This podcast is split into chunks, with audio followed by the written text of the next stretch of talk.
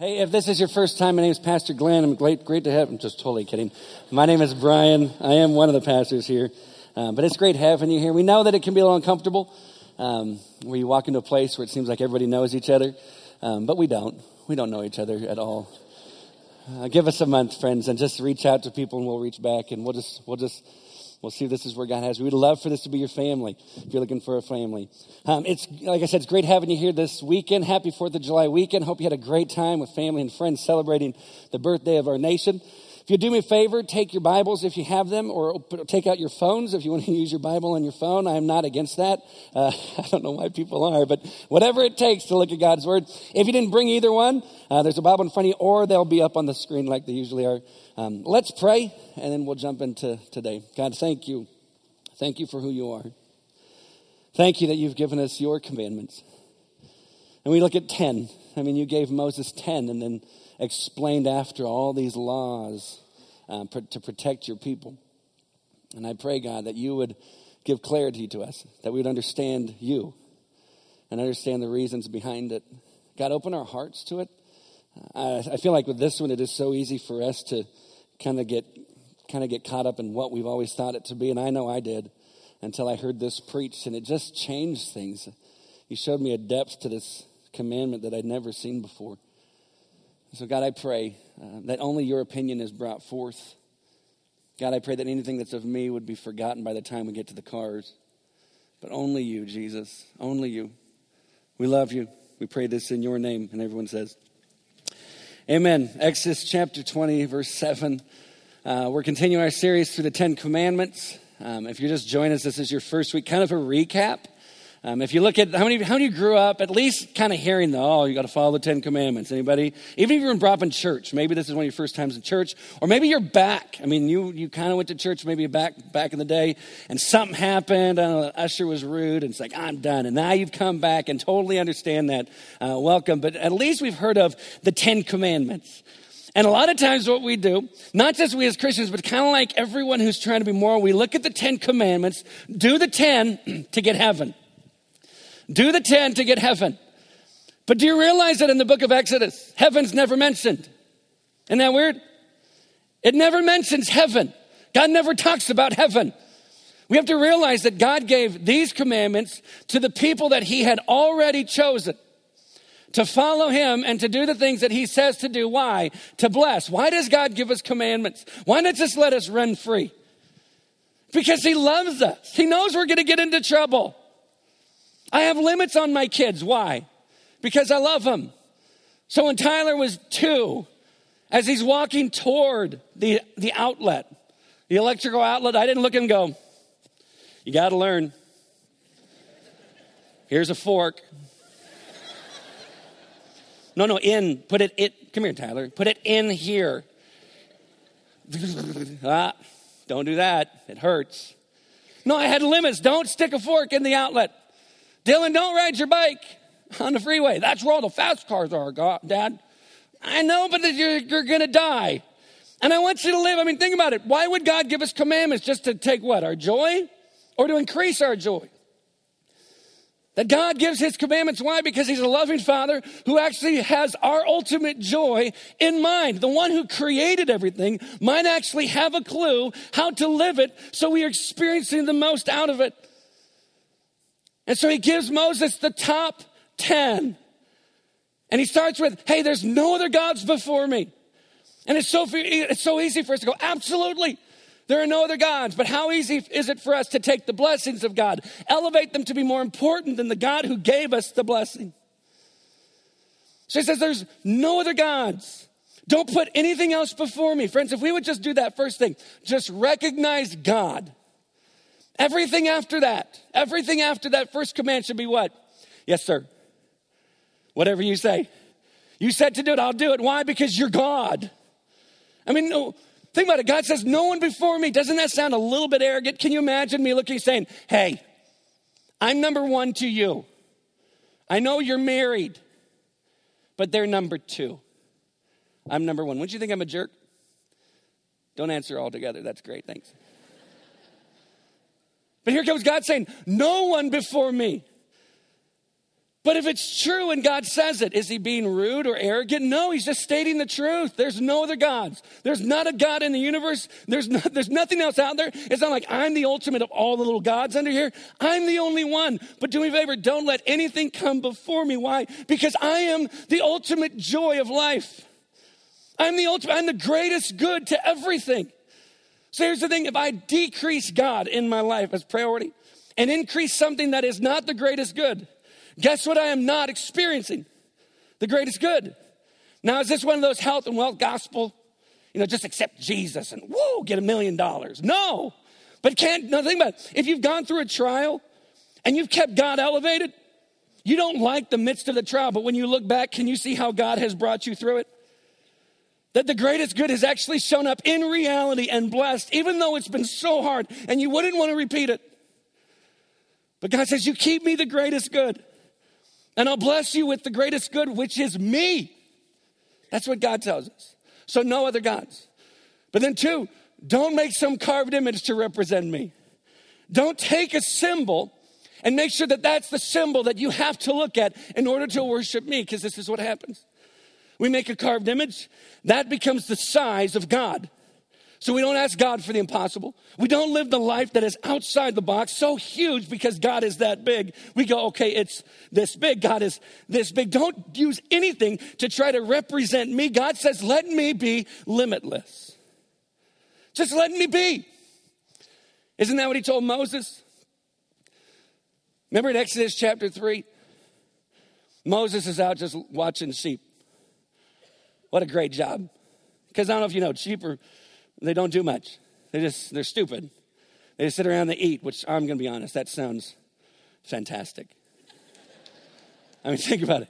Your whole job is to eat and just get plump. I mean, the fatter the better, and you just get a coat, and they use your skin, the coat, your fur to make, you know what I'm talking about, clothes, but then they eat you, but that would be the bad part. But you just walk around and eat. And that's all he does. He's watching sheep for 40 years. He's in Egypt. He has a high place in the family. Then he leaves, and for 40 years, he's watching sheep. And all of a sudden, he sees this bush on fire, which honestly, if you're watching sheep all day, somebody's sitting there go, so what if the bush is on fire? When you're watching sheep all day, that's like a commercial. That's a Super Bowl commercial, right? It's like, I'm going to watch that. I'm going to watch that. When he gets closer, guess what? It's not burning. There's this fire, but it's not burning. So he puts his marshmallows away. I added that, but so he looked, and all of a sudden God starts to speak and says, take your shoes off, which seems weird, doesn't it? I mean, he says, just because there's a fire, he's like, take your shoes off. What was he saying? Hey, don't approach this time like you approach every other time. Now somebody's sitting there and go, see, that's what we're supposed to do. Did you take your shoes off when you came in here ready to worship? Well, no, I was rushing. I was busy.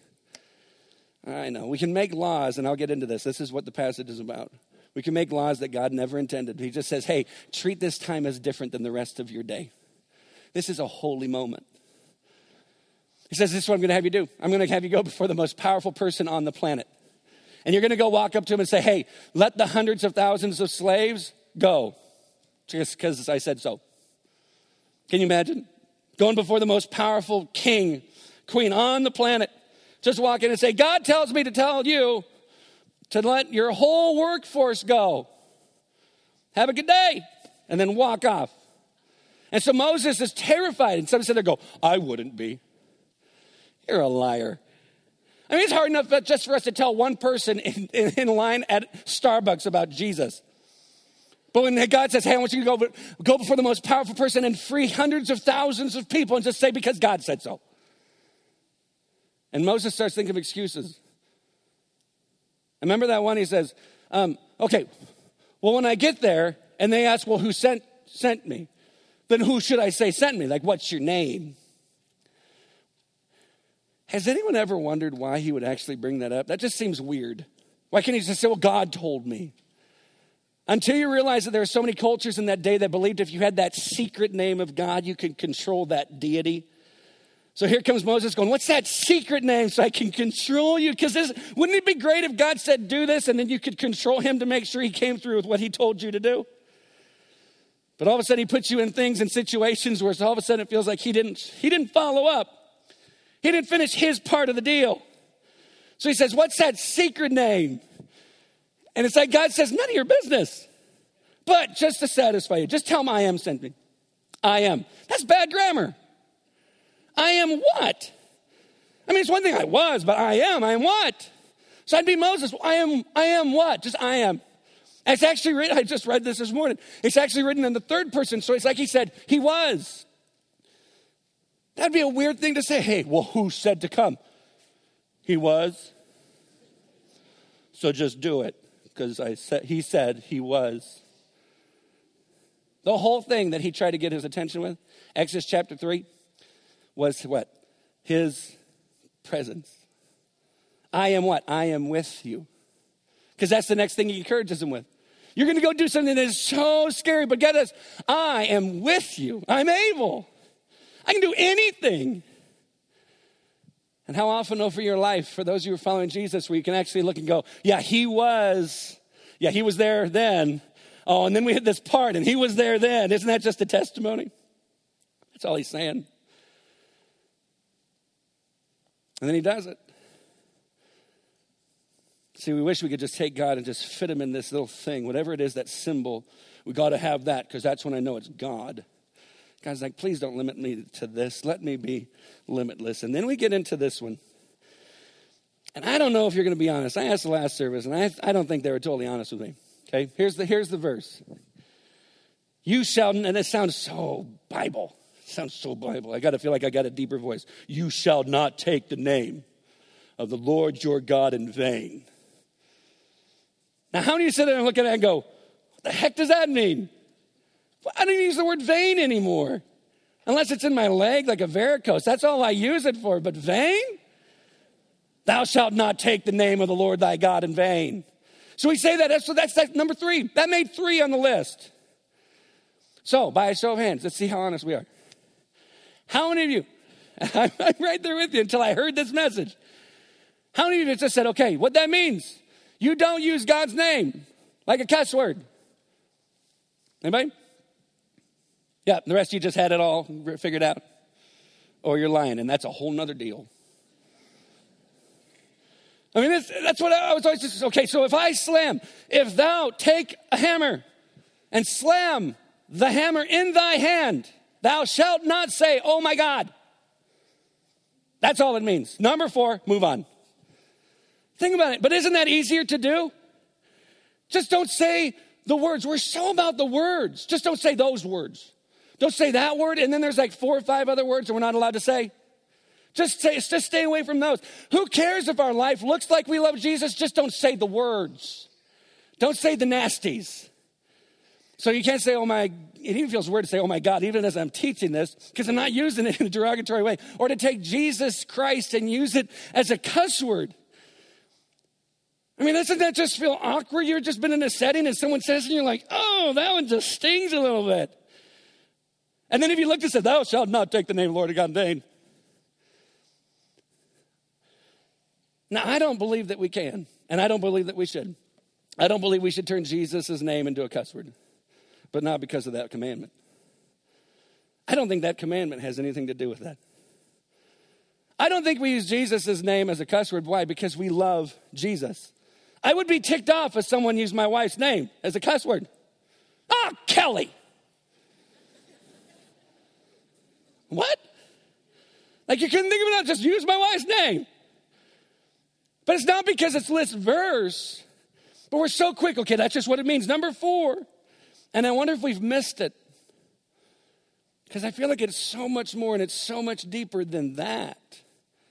We're so used to thou, you shall not take the name of the Lord your God in vain, for the Lord will not hold him guiltless who takes his name in vain. I feel like the NIV gets a better translation here where it says, you shall not misuse the name of the Lord your God, for the Lord will not hold him guiltless who misuses his name.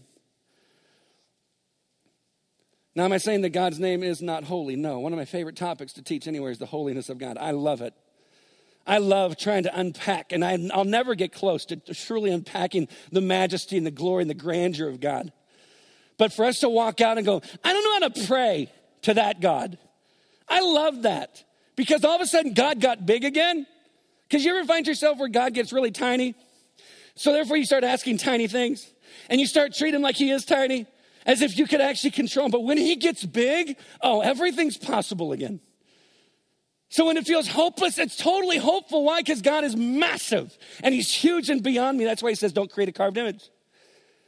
So I love teaching the holiness of God. That's one of my favorite things. I'm so thankful that there were scribes back in the Old Testament times, that they would take the Old Testament and they would transcribe letter by letter, spacing by spacing, the Old Testament so that we have this today. Example. They couldn't copy from memory. So this is your job. You're a scribe. Your whole job is this. Every day you get up, you go to work, you pull out the parchment you were working on. This is the one. This is, okay, I'm reading. I'm doing part of Isaiah. You have an original. You have Isaiah, your part. How many of you have ever written out a verse to someone and you try to see how many words you can remember at once before you have to look? Anybody? I'm like, okay, if I can't do more than 3, I'm stupid. Like I failed. But if I get 8, oh, photographic memory. I mean, man, amazing. So I was like, okay, so I'll read it, then I'll get going. Read it, get a bunch of, no. They go letter by letter. So it's kind of like G, O, D. Whew. Don't you just write that out from memory? They wouldn't do it. They would do letter by letter, word by word. They had a special kind of ink with a special kind of recipe. Had to be black and had to be this recipe. Only used for scripture, nothing else. Between each letter, they would use a hair or a thread to make sure that the spacing was perfect. So they would write one letter. Look, they would move the thread over perfectly and then write the next one. And then move it over perfectly and write the next one. And when it came to writing the name of God, they would never write the name Yahweh. Ever. You would never say it. In fact, if I was back then and I did that right now, oh, they would have an issue with that. So they made this name for Lord, it's Adonai. So they would do this. How many of you noticed in your Bibles, they have that, when it gets to the word Lord, it has capital L and then the small capital O-R-D. You see that? That's when it's supposed to be Yahweh. But they would write Adonai to make sure that they didn't say the word. Because isn't that how we are? Don't say, oh my God, but definitely somebody's like, I couldn't even say, oh my gosh. Because that's like saying, oh my God. I mean, is it really? Like example, my junior year yearbook in high school. My name is Brian. You know what they spelled it? Brain. Brain. Now maybe it's because they just saw potential. They just thought, man, this guy is brilliant. Call him Brain. I didn't look at that and go, Brain, Brian. Ah, it's the same thing. I'm like, really? It's called spell check. It's called get a friend. Hey, is this spelled right? Brian, B-R-A-I-N. Yeah, absolutely. We're both stupid. So we set up words to make sure we stay away from the word, right? So that's what they did there. So they would get to the name Lord. Before they would write it, they would ceremonially take a bath. They would cleanse themselves. They would take a new pen, write the word, and get going. Now, imagine if there's like 14 Lords in one verse. You're just bathing all day. It's like,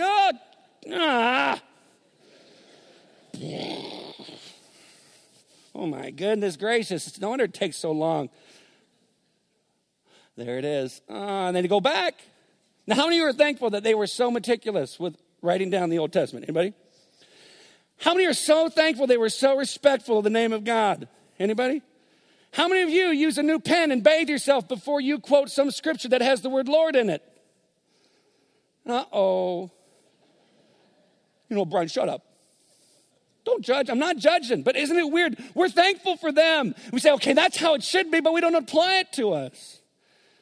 So then all of a sudden we take a verse like this. Don't take the Lord's name in vain. Don't misuse the name of the Lord. And we jump to a conclusion. It means don't use it like a cuss word. So we apply it to everyone else. But I think we've missed it. I won't use it as a swear word. I can't. I love and respect Jesus too much, but not because of this verse. This is what I think it means. Don't associate. God's name with something that God is not associated with. That's what it means. Do not misuse the name of the Lord. So don't associate God's name with something that God is not associated with. Don't leverage the name of God in order to accomplish something that God has nothing to do with. We don't misuse the name. If you've ever had this phone call, hey, it's good to talk to you. I'm from, oh wait, we're Dave Ramsey. Oh, crud, I can't use this credit card analogy. But just pretend back in the day. Hey, someone, this is so-and-so from Fraudulent Alert. Someone got your credit card number. They're using it. Are you okay with them spending $3,000 in your name? Oh, sure, absolutely. That'd be fine, totally fine. Yeah. Where are they from? Belgium. Oh, that's great. That's great. What do they buy? A small car? Great. Okay, yeah, okay, bye-bye. Have you ever done that? Are you that okay with your name being misused? See, I think that's the same thing as us misusing God, leveraging God's name in order to get something accomplished that God has nothing to do with. So here's an example, New Testament time. There's a point where Jesus is in the temple and he's watching this happening. People would come and present their sacrifice. They would look at one of the priests and say, okay, this is what we're offering. The priest makes sure that it's an okay sacrifice. It's acceptable. Can be without blemish. Has to be without blemish. Now, if they're just doing it the right way, in the holy way, then I understand that, but this is what they would do. Even if that animal that they brought in was without blemish, they would sit there and go, oh, you know what? This isn't quite right. You need one of our special ones. And it's good. It's for you. I mean, it's a little more expensive. I mean, this costs you $1, but this one's like $60. But this is the only kind that's acceptable. So you have to pay us to get this so you can present a sacrifice to God. So why? Your sins can be forgiven. Yeah, come on, give me your money. And that's what they would do. I mean, over and over, they were just taking advantage of people. You sit there and go, how is that leveraging the name of God to accomplish something that God's not part of? Think about it. They are priests on behalf of God, working in the temple of God, taking money away from people who are trying to present a sacrifice to God and worship God, but won't allow them to do it. Why? Because they could get a little money on their own, and Jesus is standing in the corner. Book of John tells us that he made a whip. That's a fantastic church service. Can you imagine Jesus just in the corner going, oh, no. Starts putting it together. I see you, Joe. Yeah, you're going to get jacked up. And just puts it together. It says that Jesus started going through and just going ballistic. And I don't think he made the whip so he could be all theatrical. My house shall be a house of prayer. I think he's going after people. I think he found Joe and went right after him. Nah, that one hurt. And he just started laying tables over. This is what it says in the book of Luke chapter 19. He entered the temple, began to drive out those who sold, saying to them, it is written, my house shall be a house of prayer, but you've made it a den of robbers. This is one of the passages that shows Jesus where he is the most furious. Why? Because people who are supposed to be people of God were leveraging God's name to accomplish something that God had nothing to do with. There's another passage in Matthew chapter 15 where it says this, starting verse 1. Then Pharisees and scribes came to Jesus from Jerusalem and said, why do your disciples break the tradition of the elders? Did you catch that? The tradition of the elders. It's just the opinion of these people that have lived for so long. For they do not wash their hands when they eat. And he, being Jesus, he answered them, and why do you break the command of God? Oh, man. Can you imagine them running up going, Jesus, we have a real big issue with you. Your disciples, they're breaking our traditions. They're not washing their hands. Think about it. And then Jesus comes back and says, really? So why do you break the commands of God? Oh, crud. You're like, well, good thing about tradition. Have you ever used this phrase when change comes about the church? You know, I don't know if I like it because, you know, we've just never done it that way. We've never done it that way. Like, oh, I don't like the change. We've never done it that way. Welcome to the tradition of the elders. You now have it. You ever notice that maybe in order for Jesus to do a new thing, he might call us to do new things? If we're going to reach people for Jesus that don't know Jesus, we might have to do the things that nobody else is doing to reach them. So if all that we do is keep saying, oh, we've never done it that way. We've never done it that way. That is the exact same thing as what they're saying. So here comes Jesus. Why? Why do you break the commandment of God for the sake of your tradition? For God commanded, honor your father and your mother. Did that make the top 10 list? Yeah, it did. How many of your parents sitting there going, I like that that's in there, right?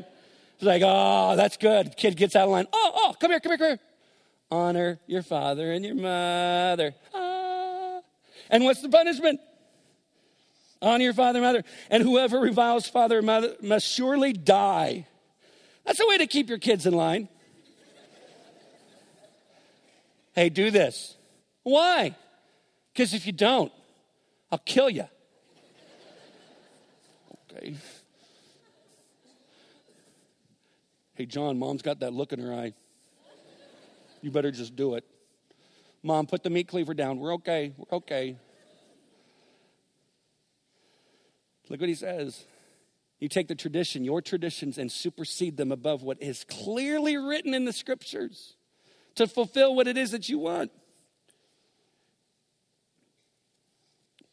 But you say, if anyone tells his father or his mother, what you would have gained from me is given to God, he need not honor his father. So for the sake of your tradition, you have made void the word of God. You hypocrites, well did Isaiah prophesy of you when he said, this people honor me with their lips, but their heart is far from me. In vain do they worship me, teaching as doctrines the commandments of God. So it's kind of like this. The parents raised them and provided, and all of a sudden the parents get a little bit older, can't take care of themselves, and the kid has some wealth, can help provide for parents. That just seems right, doesn't it? Because this is what God expects his people to do. So the leaders said, hey, this is what you can do. Just take your wealth, dedicate it all to God. That way there's this wealth that we can have when we need to get it out there or to us. And so when your parents come and say, hey, we're kind of down and out, we can't really take care of ourselves, can you help? Oh, I would, but it's all dedicated to God. So the religious leaders set up this little thing that they could do to get out of having to help their parents, even though scripture says, honor your father and your mother. How long? Till they're dead. That's what you do. So they took their own traditions and made them supersede the commandments of God. I was reading this passage, Matthew 15, a few days ago. As my quiet time, the first thing I wrote was, Jesus, what traditions of mine have I elevated to commandments of God? And what commands of God have I decreased in order to live by my traditions or by my personal preferences? God, what is it that I've done? You say, well, it doesn't happen that often. Think about it. You ever notice how easy it is for us as followers of Christ, as we stand for truth, to stand against those who don't follow Christ? Think about it. Isn't it weird as Christians? It is so easy for us to look at those who don't know Christ. They haven't surrendered. They don't have the Holy Spirit. I mean, they're not free from sin. We look at people that don't know Jesus, who are honestly supposed to be the mission. They're not our targets. We're not in war with people. We're in war with the enemy. We're in war with spiritual forces, the dark spiritual forces of this dark world. That's who we combat. But people have never been the target. So to stand for truth, I stand against you because you don't live as a Christian. Does that make sense? How can a person who doesn't know Christ live as if they did know Christ? Well, they should know better. They should know better. Why? Did you know better before you knew Jesus? No, why? Because Ephesians chapter 2 tells us that before Christ we were dead. It's really hard to know something if you're dead. I wasn't a pretty good person. There's no such thing as a good or bad person. It's just bad people in Jesus. So here's the commandment of God. Therefore, go and make disciples. Baptize them in the name of the Father and the Son and the Holy Spirit, and teach them to obey all that I've commanded you. And it's so easy for us to look at the passage and go, but can I just go after the people I like? Like, go to the people you like. Because here's the thing. If that was the case, none of us would want Paul, the apostle, saved. Because you know what his hobby was? To arrest and kill Christians. I can't imagine sitting there going, oh, that guy hates me. He wants to kill me. Let's get him saved. But all of a sudden, Jesus saves him, brings him into a relationship with himself. He writes half the New Testament, becomes the greatest missionary to ever walk the planet. Think about it. All the 12 apostles stayed where to do their ministry? Jerusalem. Can you picture Paul showing up going, hey guys, you got Jerusalem? You got this? The 12, you got this? Okay, good. I'll take care of the rest. And takes the world. Don't you love Paul? It's so easy for us in the name of truth to forget the command of love your enemy. Pray for those who persecute you. We can devalue a command of God because of personal preferences or leveraging the name of God to accomplish something that God's not part of. But we can do the other side. I can elevate God's love so much, decrease his holiness and say, it doesn't matter how you live, just love. Isn't that a great word? We don't even know how to define it. I know we don't know how to define it because we love pizza and we love our wives. Isn't that weird? Scripture teaches us how to love, what to do to love. But we can take a lifestyle that is not according to what Scripture is taught. We can say, okay, this is fine, and we can twist Scripture to make it make sense, but it's weird. As people twist Scripture, and they take certain words, this word means this, but it might not mean that. I've read some of these things as they're trying to convince me that sin is okay. I sit and go, what are you talking about? I feel like if God is revealing his will to a bunch of illiterate people, that he's going to make it as clear as possible. Don't judge. Well, remember woman caught in adultery? Cast the first stone if you don't have any sin. Would have been weird if Jesus picked up rocks, right? Looked at the woman and said, hey, no one's here to throw a stone. No, they all left. And Jesus goes, boom, and kills her. Wouldn't that be weird? That's like a bad story. Oh, that's not the good story. But could he have done it? Absolutely. He's without sin. So I say, cast the first stone if you have any sin. But do you remember what Jesus said? Neither do I condemn you. And then he says what? Now go and leave your life of sin. It's both. This one's going to step on some toes. Ready? But it wouldn't be Sunday. Ready? Here we go. Christians in churches across the nation can strive to leverage the name of God in order to push their preference on a political party that God has nothing to do with. Oh, no, I saw him in line. We registered together. He was with me. I mean, he looked like a hippie because I had long hair, but he was there. Joshua chapter 5, remember Joshua's about ready to go in to take Jericho? It says that he meets the commander of the Lord of the army, the Lord of the army, the hosts of heaven, which most scholars think is Jesus pre-incarnate. Looks at him and says, are you for them or for us? Are you for our enemies or for us? The commander of the Lord, the commander of the armies of the Lord says, no. That's all he says, no. It's like he's saying, I'm not here for you or for them. God is saying, I'm about me. So who would Jesus vote for? Jesus. Jesus would vote for Jesus. Our citizenship is first. We are citizens of heaven, and therefore we live our lives as citizens of the King of the universe. That should be first and foremost our priority in everything that we do. Brian, culture's getting so bad. Do you think that there were times in the Bible where things weren't so bad? The mission hasn't changed. The God of the universe hasn't changed. He's in total control. So Christians, guess what? It's time for us to step up. Nothing has changed.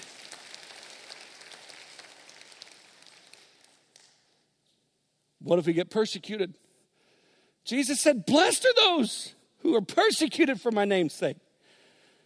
Happy are those who are persecuted. I think the whole commandment is, don't misuse my name. Don't leverage my name. And connect me to something so you can accomplish it. When I'm not involved in it. Don't misuse me. What's the punishment? You will not be held guiltless. What does that mean? What does that really mean? You'll not be held guiltless. That's what it means. So it's like this. He's saying, don't take your preferences and turn them into a list of do's and don'ts, connecting my name to it so you can create your own religion. For we can create a religion of Christianity that is void of Christ And it is just as damnable and wrong as any other world religion if Jesus isn't involved in it. See, Christianity is just not worth it to me. But Christ is always worth it. He's always worth it. I don't want to be religious. I don't think God wants us to be religious. He wants us in a relationship with himself about his stuff, followers of Jesus. And here's the danger. If we don't, we could spend so much time dismissing the laws of God in the name of God that we will miss God. We could spend so much time dismissing the laws of God, the prerequisites of God, the commandments of God in the name of God that we miss God. Give me an example. The Pharisees and the religious leaders, their whole job was to recognize the Messiah when he showed up. You ever wonder why Jesus kept looking at the people at healing gate? Go show yourself to religious leaders. Why? Because this is what the Messiah is supposed to do. They should recognize this, and they never did. Think about it.